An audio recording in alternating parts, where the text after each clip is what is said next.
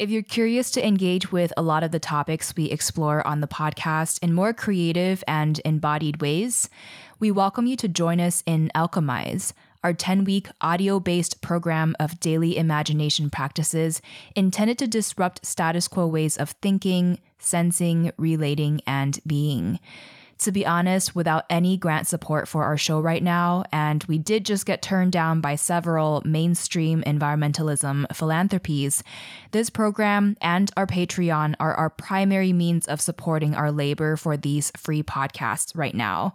We really want to remain untethered to corporate interests, and every small contribution to our Patreon or enrollment in our program Alchemize helps to ensure that we can continue producing these vital conversations that feature voices and perspectives often sidelined from mainstream media. So if you value our work and want to dive deeper with us, join us in Alchemize today at greendreamer.com slash alchemize and join our Patreon starting at just $3 at patreon.com slash greendreamer. Thank you so, so much for however you are able to support our work during these critical times. We are so deeply grateful you know the burnout aspect if you if you don't pay attention to your own mental health and emotional health and obviously that means that then you're not able to take care of others or the planet. How does our mental and emotional well-being impact our abilities to serve those that we love our communities and our planet what is it that actually motivates behavioral change? And what does this mean for us as people wanting to spark positive change in our own lives, as well as in the lives of those around us? That's just the tip of the iceberg of what you'll hear today. I'd like to take a moment to thank our sponsor, Arbor Teas, for helping to make our work possible. Arbor Teas is a small family owned organic tea company driven by sustainability in all of its practices, from the sourcing, packaging, use of renewables to power its operations, and more. I'm excited to share more about their work later, but for now, to our episode. Let's dive in. Hey, it's Kaméa Chayne, and this is Green Dreamer, a podcast for creatives, visionaries, and entrepreneurs dreaming of a sustainable future. Thank you for bringing your light. If you haven't already, make sure to hit subscribe, and together, let's learn what it takes to thrive in every sense of the word.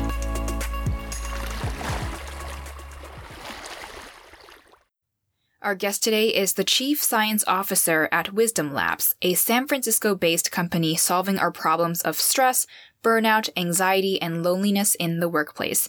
As a Harvard trained physician, she focuses on the intersection of lifestyle medicine, behavior change and technology, and supporting healthier workplaces and communities using the science of mindfulness, resilience, and compassion. If you've been listening to Green Dreamer for a while, you probably know that we place a huge emphasis on personal sustainability in addition to environmental sustainability as being key to supporting everything that we do. And we're actually going to take that a little further further today and explore how wellness and mindfulness can indirectly support a more sustainable planet. So let's dive in. Green Dreamer starting off with what inspired her dedication to holistic wellness. Here's Dr. Parneet Pal.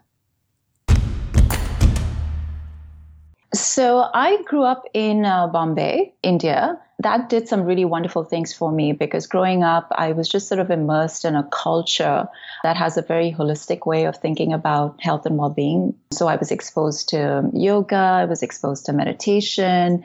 And in addition to, you know, just going to the doctor, the traditional um, allopathic doctor when we were sick, we also knew that there were other ways of uh, addressing wellness, such as Ayurveda, traditional Indian medicine, um, homeopathy, and many other old ancient ways of staying well. And so this whole idea that our health is the byproduct of our lifestyle, uh, you know, food is important, moving is important. And also I think just sort of a more foundational idea that we are more than the sum total of just our brain and body and cells or mm-hmm. even mind, that, you know, we have a connection to something that's bigger than ourselves and also this idea of community and family and how important those are uh, for our health and well-being. So, so I was really lucky growing up in that kind of culture. So I just feel that you know holistic wellness just sort of came very naturally to me. So when I later went to medical school and then when I moved to the U.S. and so on, and practicing as a physician, I always was interested in this idea of integrative health And then, as far as sustainability, thinking about the environment and the earth, uh, you know, those ideas I started thinking about a little bit later, uh, probably in my mid 20s or so. And, and it happened quite um, accidentally. I, I stumbled on a talk by uh, Bill McDonough and Michael Braungart, the founders and creators of something called Cradle to Cradle. This movement many years ago that they outlined in a beautiful book that, you know, uh, I encourage everyone to read. Basically, they took this idea from nature and they pointed out that in nature, there's, you know, zero waste. And how could we take that idea and use it when we create products as, as human beings? And so they really encouraged this kind of radical thinking of even if it's a material product that we create, is there some way for us to cycle it or bring it back into the system of the things that we use in such a way that we minimize uh, waste? So for me, that was very inspirational. And that was sort of the trigger to start thinking about, wow, you know, am I living sustainably? And, you know, what else can I do? Mm-hmm. And you mentioned that you initially got into th- the field of Western medicine. Did anything frustrate you about this field that led you into the field of lifestyle medicine? Yeah. So um, as I mentioned, I you know I, I came to the you know my career path took me through medical school in India, and then I came to the states for my medical residency, and I was really lucky to get into some amazing Ivy League programs um, for my uh, specialty training. But then I, what I found was that by the end of residency, I found myself getting more and more disenchanted just with the way that the healthcare system was set up. And also, you know, back then, I found the emphasis in our training was always about treating people when they were really, really sick. And nobody was talking back then, and this was, you know, 10, 15 years ago, about prevention. And I was also struck um, at that point with the data because when you look at the data, the majority, 75% even higher, of healthcare costs in the US come from the treatment of chronic lifestyle related diseases. So these are things like obesity and diabetes and heart disease and stroke and cancer and autoimmune disorders, mood disorders, and so on. But the the other uh, interesting thing about that data is that 80 to 90% of these diseases are completely preventable when we pay attention to our lifestyle. So, the food that we eat, how much we move, how much we sleep, how we manage our stress. And so, for me, that statistic that, wow, you know, we can prevent the majority of these lifestyle related diseases by just paying more attention to our lifestyle, but also the fact that, you know, there wasn't a lot of conversation around that. There weren't really a lot of incentives in the traditional healthcare model for physicians to emphasize this aspect of well-being. So yeah, so all of these things sort of came together for me at the end of medical residency and really informed my decision. It was a very difficult decision back then to to say, you know what, uh, I'm going to move away from traditional clinical practice and explore uh, well-being, what that might mean, uh, explore the business of well-being, and try uh, try to think about how I can help individuals optimize their lifestyle to stay well. So when I started going down that route, I ended up doing, I, I, first of all realized that I had a lot of learning to catch up on because there's a lot around nutrition and exercise and so on that you don't learn in medical school. Um, so I made sure, you know, that I caught up on all of that information. And then I um, directed a couple of wellness spas. I managed an executive health practice where we really focused on optimizing and creating wellness uh, programs for our clients and patients. And then I, you know, along this path, I just realized that, you know, you can create the world's most amazing well-being program for an individual. Uh, but often what happens is, you know, when they go back home and go back to their regular lives, you know, life just gets in the way. And so behavior change is really hard. It's one thing to know what to do. And I think most of us know the right thing that we need to do for our health and well-being, but it's, there's a huge gap between knowing and doing. And so I became very interested in the science of behavior change and why do humans do the things that they do. And I realized that if I really wanted to have a broader impact in well-being, the workplace becomes a very natural place to do that because you can have a, um, a larger, um, you know, you can do things at a larger scale. And so that's what sort of led me down the path of exploring how to bring more of this lifestyle medicine into the workplace. And then four and a half years ago, I met the co-founders of Wisdom Labs. They asked me to, to join them, and I've been the chief science officer at Wisdom Labs now, where we're really focused on one aspect of, of our lifestyle, which is our mental and emotional um, health and well-being in the workplace. I definitely want to dive deeper into behavior change a little later on. But to start with, I don't have the specific numbers and maybe you can share your expertise on this, but across the board, we're experiencing increasing levels of stress, burnout, anxiety, and loneliness. What are your thoughts on what the driving forces are behind this negative trend? Yeah, so uh, definitely, you know, this is uh, what, uh, you know, the data shows us very clearly. So stress levels are increasing in, you know, in the US alone.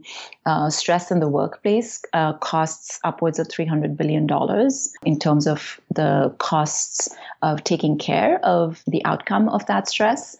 Anxiety and depression rates are increasing. In the US, suicide rates are at a 30 year high. In the US, one in four people uh, report that they don't have anyone that they can talk to uh, when something important, whether it's good or bad, happens in their lives. Um, and so, yeah, loneliness uh, and social isolation are increasing as well. And in fact, loneliness is slated to be the next uh, biggest health epidemic uh, in our society. And it's not restricted just to the US. You know, we're seeing similar trends um, globally. And so there are many, uh, you know, many different complex factors that that obviously contribute to this. But a couple of important ones in my mind are, first, just sort of this emphasis in our society and business and in the workplace around you know hyper growth and profit uh, at at all costs and so you know just um, the incentives are aligned in such a way that it favors the old extractive models and as you and your listeners i'm sure are really well aware, aware that you know we're in really bad shape because this has come at a huge price in terms of our planetary resources but then on on a sort of more personal level i think you know, when we work in businesses like this or when we're surrounded by a culture that thinks this way, it affects our own mindset. And I think we're surrounded by messages of that in order to be happy, in order to be successful, I need more. I need more things. I need to consume more. And so we, we get caught up in this mistaken notion that it's something external that's going to make me happy. And then, you know, the, the use of our technology is not helping the situation. And, you know, I'm a huge fan of technology. It can do so many wonderful things, but I think we have also seen that the misuse of technology or the way that it's designed, you know, how we use social media is having a direct impact on our levels of stress. People are feeling more anxious. There's a lot of social comparison on social media that's affecting especially, you know, teenagers. And it's also sort of widening this the sense of loneliness uh, and not feeling connected with others because we're constantly on our devices. Mm. And I think, you know, just in general, uh, the other aspect is that, you know, nobody teaches us how, how am I supposed to manage my stress? How am I manage, uh, how am I supposed to manage difficult emotions? You know, these are not topics that are uh, very broadly discussed. Um, yeah. So I think that's, um, you know, all of this is contributing to the stress and the loneliness and burnout. This definitely sounds really deep rooted, like our mindset and feelings of, um, I'm not enough, I don't have enough, I need more. Not only is this really taxing for our own health and detrimental to our own mental and physical health, it's also, like you mentioned, part of what's been driving our overconsumption, which is causing environmental degradation. So it's not good for anybody. exactly. Yeah. But you know, you know, at the same time, I feel like there's a flip side to this as well. And um, thanks to folks like you and your audience and some of the messaging in the media that's changing as well, is that we're starting to pay more attention to, okay, now that we're confronted with this problem, you know, what are some of the solutions and how can we change the way that we live? Mm. And today, your coaching and consulting work uh, focuses on helping people and organizations with personal well being strategies and lifestyle management. So, really helping us to go against the grain with this negative trend. But what is your personal biggest challenge in helping people to process and manage our modern, more stressful lifestyles? um, where do I begin? it's a long list. But I think one of the biggest challenges is that often it's hard to see the fallout of stress when you are going through a stressful moment or when you are so immersed in a lifestyle that is not particularly healthy. But there's always this sense, especially if you're young, it's easy to think that you're invincible uh, and it's you can't really see the biological effects you know the inflammation that's happening in your cells is not really symptomatic very often in the beginning. And you know so you won't know for years the impact that that stress and your lifestyle is having on your body and the toll that it's taking uh, until you know unfortunately you you have sort of a crisis moment and, and something goes wrong and you fall sick.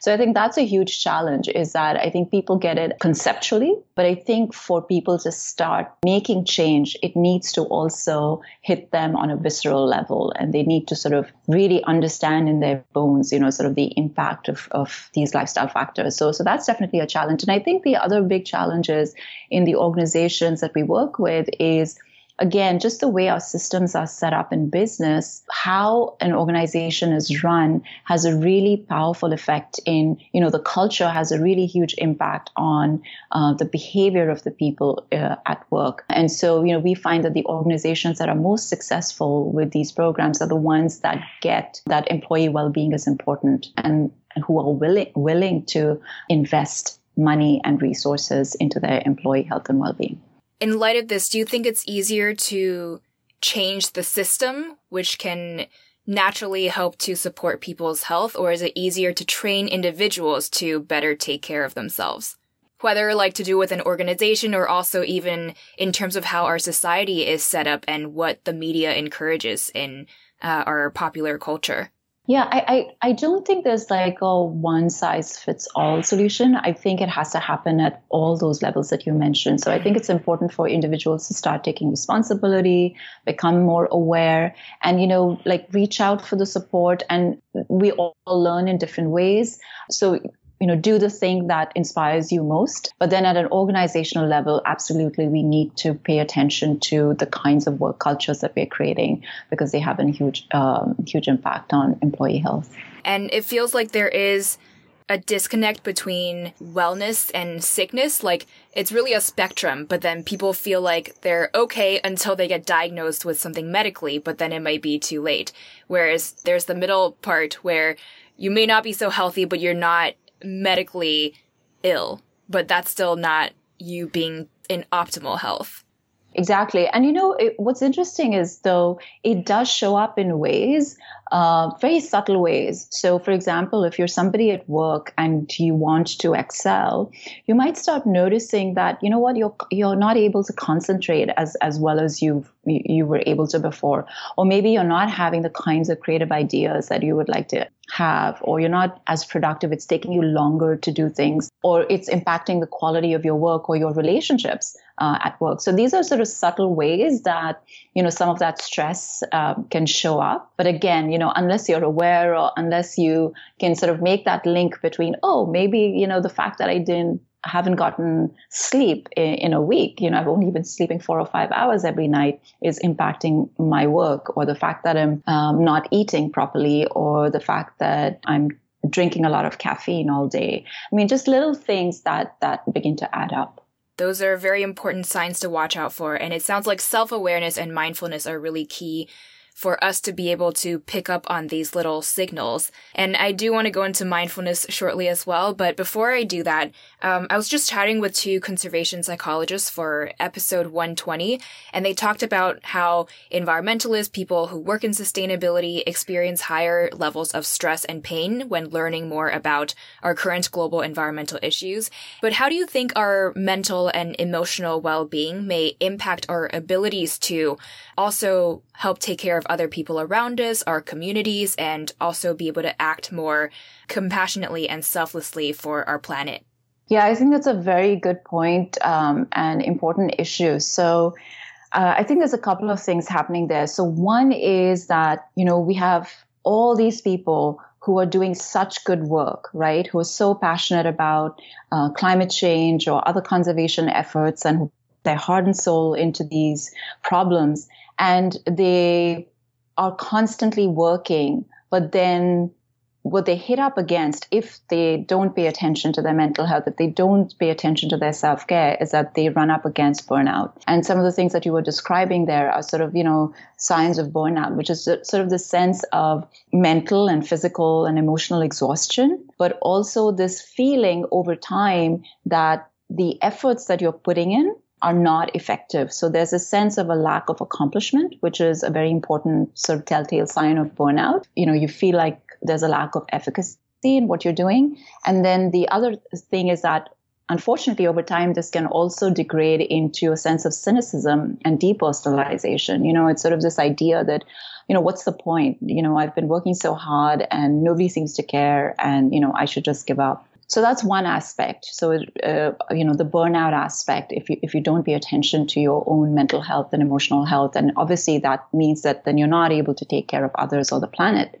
And then the second aspect to remember, you know, not just for people who are doing this kind of work, but for all of us is when we are stressed out, our, our brain and our body goes into what's called the fight or flight stress response.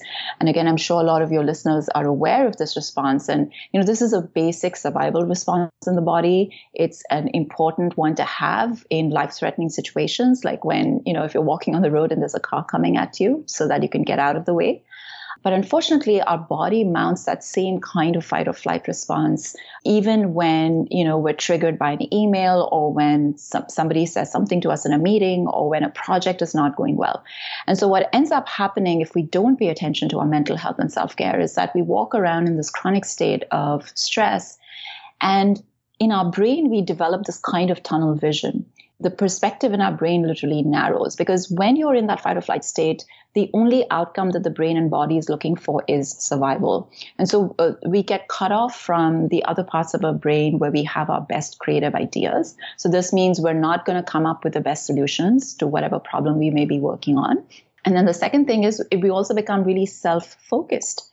Um, so it becomes all about us in that moment, and then it's very difficult for the, for us in in those moments then to even think about you know what is the impact of the decisions that I'm going to make. And by the way, we make really lousy decisions when we're in that state of fight or flight.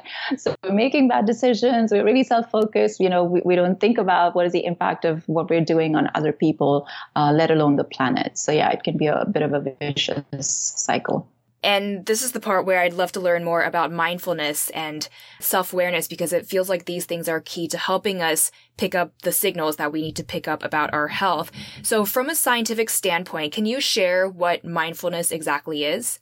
Uh, sure. So, mindfulness, you know, there are many definitions of mindfulness, and I um, rather than subscribing to any one particular definition, what's important to remember from a scientific point of view is that in the past 25 years or so there's been a lot of research being done into you know what what are the changes that take place in our brain and body when we practice mindfulness and compassion practices consistently? So when you're practicing 5 10 15 minutes a day what we start to see is that there's a property in the brain called neuroplasticity. And what that means is that our brains are always changing.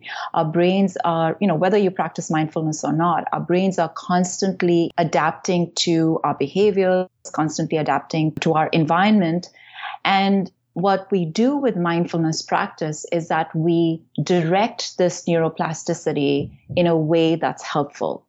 So being mindful in any moment um, from my perspective, means doing two things. It means paying attention in this present moment. So that means that the normal tendency of the mind, if you, you know, if you start noticing your mind in any moment, even if you're having a conversation with somebody, is that it automatically wants to wander, right? It starts thinking about things in the past and things about the future. And so the first aspect of mindfulness is can we remember to bring our attention back to the present moment to, so that we can see clearly, you know, what's happening right here, right now. And there's a very um, important quality of this attention that we pay in each moment. Um, so it's not about like being strained or putting in a lot of effort. With practice over time, we develop the skill to pay attention in a very open way, in a very curious way, in a very kind way. And this is very important because when we start paying attention to the present moment, we'll have we'll notice all kinds of things. We might notice good things that are happening around us, but we're also going to notice the things that are not working. Uh, we're going to notice uh, all the emotions and difficulties that we may have suppressed over the um, over the years and the, that are that we start becoming aware of in that moment. Or we might be confronting people who might challenge us or have um, different opinions from us that can be very emotionally triggering. So the second aspect of mindfulness, once once you've paid attention to the present moment, is to respond skillfully, uh, and this is a very key part of mindfulness that often gets lost um, in the popular media around conversations around mindfulness.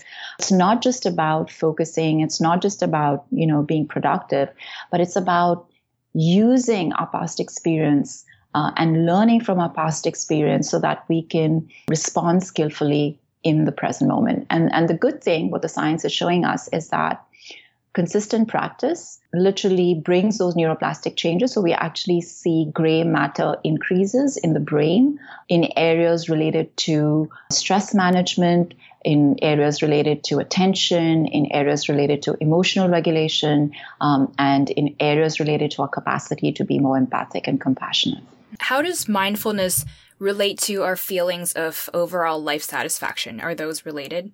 Yeah, so there's uh, there's evidence. There've been some studies that uh, show that in general, people who practice mindfulness uh, and especially compassion practice, they tend to have greater feelings uh, of positive affect. So they tend to have more instances of feeling joy and gratitude and um, greater satisfaction and contentment with their lives. So they, in, in short, you know, if you practice mindfulness and compassion, you will probably be tend to be a little more happier as well with this, do you think it's also reasonable to connect the dots and say that with a population of more mindful people who have higher levels of satisfaction and like overall well-being, we would also be less overconsumptive and consequently environmentally destructive. Well, certainly, yes, absolutely. You know, it's one thing we know when you do a study, uh, you know, we're, we're trying to sort of isolate or pinpoint some of the effects of these practices in a very direct way. Like doing this, doing A will lead to this B effect. But in fact, you know, the brain is very complex. These network networks are really complex. And so there's a lot of overlap and interconnection between the practices that you're doing and then the effects that come from there. So absolutely. It's said, for example, that mindfulness and compassion are just two sides of the same coin.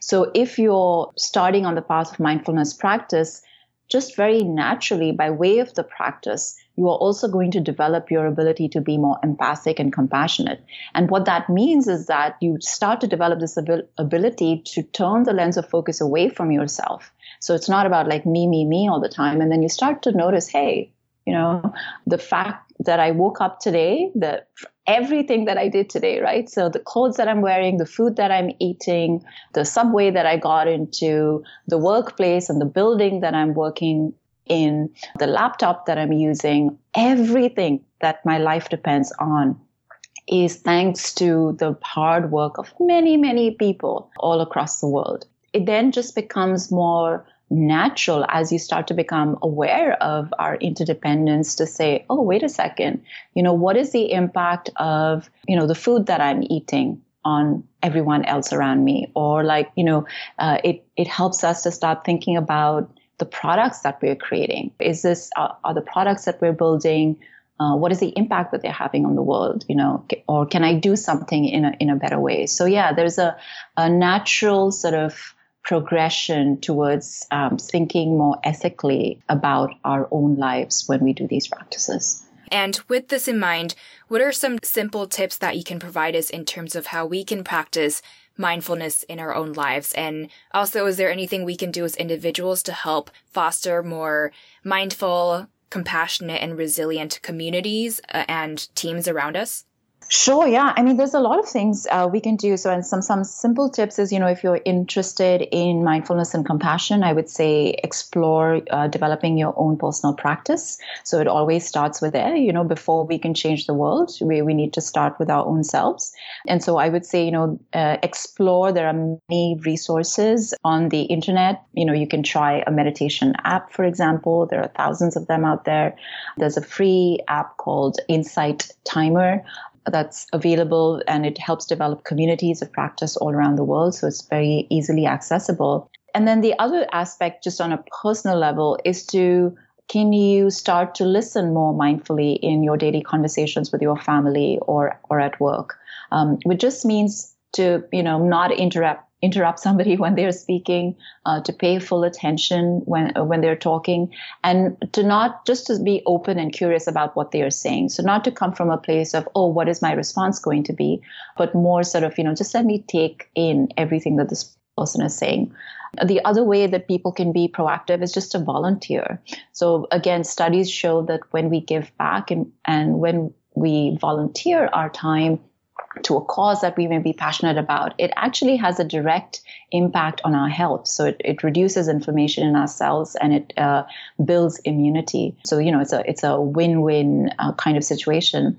And then of course you know when it comes to organizations and cultures, leadership buy-in is really important. Um, so if leaders at an organization can start to think about how they can model uh, being more mindful and compassionate, how they can bring these values into an organization. That's really essential. And then, you know, of course, at Wisdom Labs, this is exactly what we're doing. So all of our programs are designed to help scale these practices uh, in the organization. And we do that. We have in person programs where we help employees learn these skills. But then we also have an app that I hope everyone will check out. It's called Wise at Work and it's designed specifically for workplace situations and for different uh, moods that we might be encountering in the workplace. Uh, and so there are specific practices that people can do in the moment to help them navigate that stress in their daily work lives.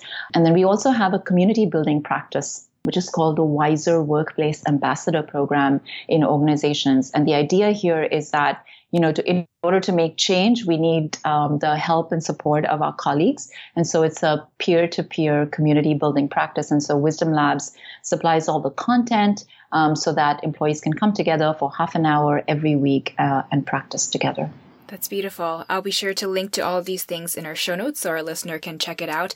And the final thing I wanted to touch on is behavior change. Like we talked about earlier, it's one thing to know what we should be doing, but it's a whole nother thing to be able to do it and especially make a long lasting habit out of it. Um, and I feel like this is the same for healthy lifestyle and also like eco friendly lifestyle. There are a lot of things that we may want to do in our ideal vision of a sustainable lifestyle, but again, it's a whole nother thing to be able to actually do it. So what exactly does it take to change our own behaviors and habits? Wow, so this is uh, this is again a, a long and complicated um, area, and we could we could we could talk for hours. But if I had to summarize it, I would say, you know, when you look at all of the science behind what helps people change, there are three things that are really useful. So one is connecting with a sense of autonomy. And what that means is that, you know, is my behavior or is this new habit or change that I want to make, is it aligned to my personal values? If it is, then it's more likely to stick. And so, you know, if you're thinking about meditating more or being more mindful, you know, how can I connect that to one of my personal values about how I want to show up in the world? Or if it's something about sustainability and environment, again, yes, I know the list of 10 things that I can do for the environment, but can I find the one or two things that really connect with my, the kind of person that I want to uh, be in the world? Uh, and then it becomes more likely to stick. The second thing is competence, and it's this idea of mastery. So, you know, whatever change that I'm trying to make, do I actually know how to do it well? For example, with meditation and mindfulness, it's a practice. You know, in the beginning, just like with if you're starting on an exercise program, it takes time to learn how to do something well.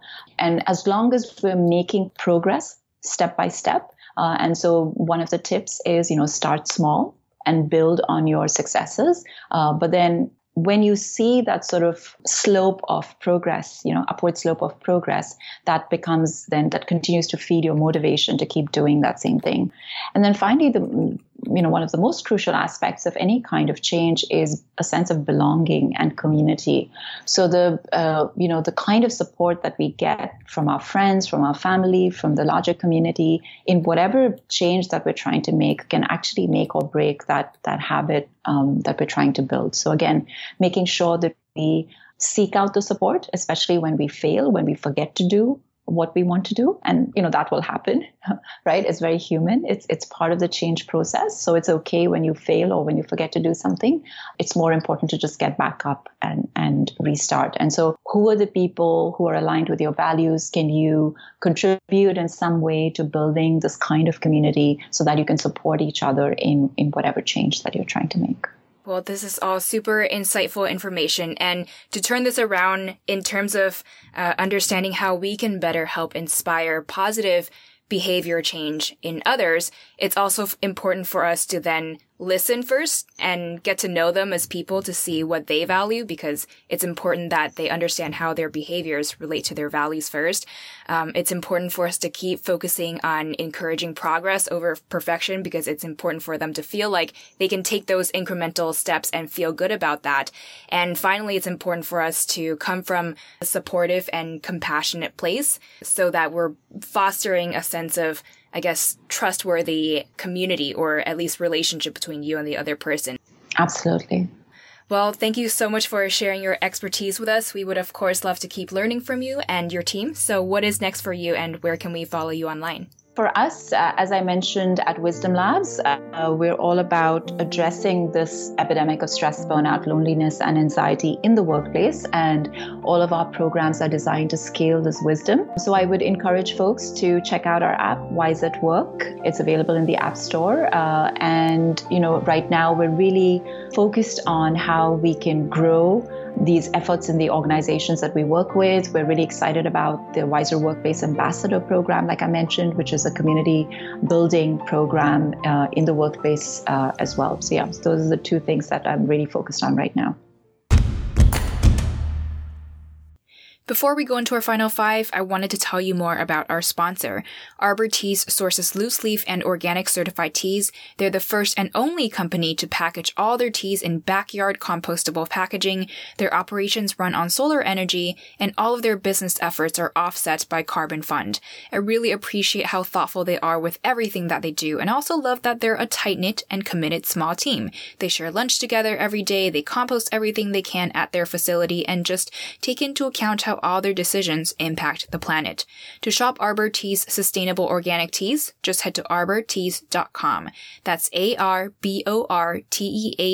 dot com. In case you're on the go, I have this linked on our website as well, so definitely check them out after. But for now, to our final five. Let's power through. What's an uplifting or enlightening social media account or publication you follow? Uh, the TED conference. What do you tell yourself to stay positive and inspired? I really draw from a key aspect of self compassion, which is when I'm feeling down, I remind myself that I'm not alone and that uh, many people before me have gone through whatever difficulty it may be that I'm going through in that moment. And, um, and if, you know, they've managed to navigate that obstacle and, and so can I. What are you working on right now for your health? So I injured my uh, left shoulder. Oh no! Uh, yeah, I, I um, it, and I sprained it. So yeah, right now I'm just uh, working on rehabbing that and making sure I get back on my uh, with my workout routine. Uh, what are you working on right now to live more sustainably? I'm becoming even more uh, aware of um, moving to a plant-rich diet. So I've um, never eaten red meat, but I do eat seafood. I do eat uh, poultry, and I've you know in the past few months I'm really making more of a conscious effort to reduce those as well. Uh, what makes you most hopeful about our world and planet at the moment? Kids. the I think the next generation, you know, Gen Z, millennials, all of us. But I I was so inspired by um, Greta uh, Thunberg, mm-hmm. um, you know, the Swedish schoolgirl who has been speaking out against climate change, and she spoke at Davos and she, you know, striked at her school to bring attention to these issues. And I was just so inspired. And so I think, you know, that's what makes me most hopeful is that we're going to be okay because, because the kids are going to make sure that we're okay. And what final words of wisdom do you have for us as green dreamers? Well, I think I can, you know, share one of my favorite quotes, which is by Raymond Williams. And he said that to be truly radical is to make hope possible and not despair convincing. I would hope that everyone who's listening to this podcast, um, you know, take that in and keep in mind that we're all in this together and, um, you know, keep doing step by step the little things that we can to make change both in our lives and in the lives of the people around us. Remember, Green Dreamer, you are not alone. We're all in this together. Thank you so much for tuning in. To become one of our first Green Dreamer supporters, where you'll get bonus monthly Q&A episodes, be invited to join our Green Dreamer network, and also forever be written down to receive early previews and discounts to everything we work on in the future, just head to greendreamer.com slash Patreon. That's spelled P-A-T-R-E-O-N. Your support will really help make it possible for us to continue the show and share more resources on our website. And so yeah, thank you so much for your support, whether through Patreon or just by being here and sharing the show with your friends. As always, you can find the two tweetable takeaways from this interview and the full show notes with links and resources at greendreamer.com slash 122 for episode 122. You can reach me with feedback on how we can improve the show for you through the website's contact page, and you can find me on Instagram at Kaméa Chayne, as well as on our podcast account at Green Dreamer Podcast. Finally, as we're wrapping up, just remember, now more than ever, our planet needs your light to thrive. So if you haven't yet, hit subscribe, and I will catch you later, Green Dreamer.